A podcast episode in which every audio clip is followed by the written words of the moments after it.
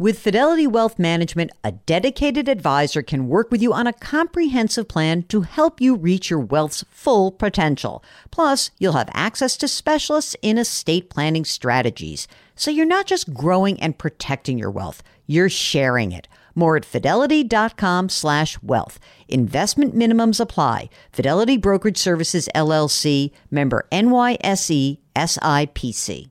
And now, a word from our sponsors at Betterment. If you're listening to my show, you're looking for tips on how to work smarter, not harder. And let's be real, you're already working hard to earn your money, but how do you make sure that your money is working hard for you? Here's how with a Betterment automated investment and savings app, your money will go to work They've got technology that will provide you with advanced tools, and they're built to help maximize your returns, not to mention your time. They have expert built portfolios of low cost exchange traded funds. You know, I love those exchange traded funds. There's automated investing technology, and as part of that, automated rebalancing. Many of you have been asking about rebalancing, and it sort of feels like a hard thing to do on your own. With Betterment, easy peasy. They do it for you. Visit betterment.com to get started. Learn more about high yield cash accounts at betterment.com. Investing involves risk. Performance is not guaranteed. Cash reserve offered through Betterment LLC and Betterment Securities. Betterment is not a bank. Welcome to the Jill on Money podcast. It's Thursday, July 8th, and all week long we are featuring you, your questions. Today, we are going to talk to Joe from Chicago, and Joe has a very important question, which so many of you have as well. If you'd like to join us on the air, all you need to do is just send an email, ask Jill at jillonmoney.com, ask Jill at jillonmoney.com. Here's Joe from Chicago. So my big question is, um, I'm thinking about paying off my mortgage, and this is kind of the, the situation. My in-laws have a second home, and they're probably going to be selling it in about three years. And this has been a home that we've gone to, my wife and I, for you know, 10 years, and uh, we've got little kids that have gone to the house, so it has like a, you know a big emotional attachment to it. Mm-hmm. So my thought is, you know, should I um, pay off my house in the next three years so that I'm ready to to buy that house? And you know, the thing in order to pay that off, I'd have to stop contributing to um, my Roth 403b, which I have been contributing to, but I'm still contributing fully to my Roth IRA, and I've got some other, you know, accounts that are they're pretty sizable right now. I'm also a teacher, so thinking about retirement, there's going to be a pension for me um, down the line between you know age 55 and 60. Okay, so let me get a few of the the basics in here. So you're married, you got some kids. Yes, two kids, eight and five. Okay. And are both you and your wife working or just you? Um, I work and she works part time, so our, our salary together is probably about one hundred and forty five thousand a year. Okay, so you said you're putting money into a Roth IRA, but also your Roth 403b, right? Yes. And how much are you contributing right now into each of those? So um, I max out a Roth IRA for myself, and my wife also maxes out her Roth IRA. And then we were doing um, seven hundred a month in the Roth 403b. Okay. And when you were doing that, you were feeling okay in terms of you could put money in there, you could pay your mortgage, you could live your life, your bills are covered. Like you felt good. Yes. Okay. Absolutely. Great.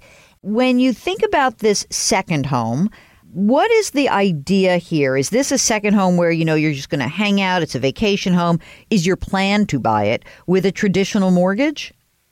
Um, the plan was to that house. You know, my house right now is worth about you know three hundred thousand dollars. That house is probably worth about one hundred and seventy five thousand. So, if I paid off my mortgage, we would we were going to basically refinance the house I have at home to avoid any like PMI or anything like that. And Mm. yes, use a traditional mortgage, probably like a fifteen year mortgage at the time. Okay. But I don't understand why you have to pay off the house to do this. In other words, why would you have to pay the house off now to do it? Well, I was thinking, so I owe about one hundred and ten thousand on the house now, um, and if you know I just paid that regularly off, maybe that would only be down to sixty or seventy thousand, and then if I was to buy the house, I would have to roll all those things together. So just trying to keep you know the monthly costs where it's not an overwhelming issue of you know oh my gosh, there's the, the mortgage is too big on this on this second home essentially. What's the rate on your current mortgage? Uh, three point five percent. Mm, I like that rate. I don't know if this makes sense. I don't know why you'd pay down the mortgage. Here's th- just go with me here for a second. Okay.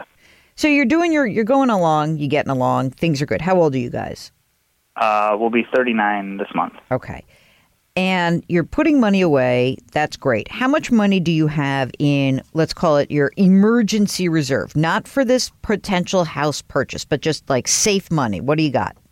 Um, about $30,000. Okay, good. Total retirement, about how much in retirement accounts? Um, about $300,000. Oh, very good. Excellent. That's great. And then, and then we have another about 135,000 in the stock market right now. Just to. What? What? Oh, excuse me. That's like calling burying the lead. What is that invested in? various blue chip stocks: 3M, Johnson Johnson, John Deere, AT&T, GE. Okay. Um, You know what I'm going to say, don't you? I don't know. Yeah. Okay. Here we go. It strikes me as interesting that you have $135,000 that's sitting in stocks when you're talking about borrowing money and paying money down and having a cheap loan when you actually have the money to almost buy this house outright right now in the stock Yeah. market. Okay. Now I know that 135 isn't all yours. You owe capital gains on it. I get it. But Right. what I would be thinking about is this. I think that is really the money you use to buy the second home. It doesn't mean you have to buy it in cash, but I feel like you're you're silly not to maintain that three and a half percent mortgage. It's cheap, and I think that you could use the money even if you just said, "I'm going to put fifty grand of my stock portfolio down." and finance the rest. Or maybe you're going to put more down. I don't know. But I have to say that I don't see why you wouldn't tap the money that you already have that's set aside and just reallocate it to buying the second home. I think that, you know, it, for someone in your situation to have individual stocks, it's been great. I don't want to go back. I'm not going to go back and recreate and say, like, gosh, you would have been just fine owning the index. Who cares? You got this money. In fact, I'm almost like inclined to say, why don't you buy the house right now? Give your and I'm serious. I'm I'm like literally thinking this right now. Like I would start selling off some of the stock a little bit at a time, pay the tax along the way, have the money available. Tell me about the in-laws. Are they in good financial shape or not? Yeah, no, they're they're in great financial shape. It's just a matter of them, you know, they're almost seventy years old, and and you know, making the drive and putting a boat in the water and cutting the grass is kind of, you know, just getting a little bit too much for them. Well, how about this? How about you give them a down payment on the house right now, and they don't have to sell it to you right now. And how about you don't even get a mortgage? You just end up essentially saying, let them hold the paper, hold the mortgage note for you, and then you don't even have to go through a bank and go through that cost. What do you think of that? Yeah, that's actually a pretty good idea. I think that could be, you could do an intra-family loan. It kind of works beautifully. You have to go talk to a lawyer because I, I would want it papered. Does, is your wife one of many children? Um, she has a one brother. All right, so we don't want to shut him out. Is he going to be part of this pri- buying the house or not? No, it, it would just be on ours. All right. So presumably there's a couple of ways to skin this one. And one is that you you you buy the house now. You say to your your in-laws, "Hey, look, here's a down payment right now. Here's some money. We want to, you know, create this pathway to doing this." And then you can put down some portion of that stock portfolio, maybe half of it or whatever, and then they hold the paper. They hold the mortgage and you'll start making payments to them. Or by the way, you can buy the house right now and then they can pay you rent for staying in it. So there are a lot of different ways, but I would see a lawyer and definitely say, "We want to try to figure out we're going to buy this home we want to be able to do an intra-family loan so that you know we're not paying the bank interest; we're just telling, paying my in-laws interest. And we want to come up with a good game plan so that they can stay in the house as long as they want, but then it reverts to us. I think there's like a great idea here, and and you need some help doing it, but I think it would make so much sense for both sides. Okay, yeah, that does make sense. And then and then just continue on with the other money that I was going to pay off extra in the, Don't- the Roth 403b. Yes, and I want you. That's the other piece of this, which is you're doing such a great job. I'd hate for you to divert your attention right now and say, "I'm going to pay off a three and a half percent note" when I'm putting money away and saving like crazy in the Roth IRA and the Roth 403b. So I would absolutely, positively keep funding that and doing the best you can to max it out. Well, that's it for the show today. If you want to come on the air, don't forget, send us your questions. Ask Jill at JillOnMoney.com. Ask Jill at JillOnMoney.com. Don't forget to lift somebody up today. And as always, keep that mantra in mind. You need a little grit to get through these days. Have some growth going in there. Have grace. Why not add a little gratitude while you're at it? We'll talk to you tomorrow.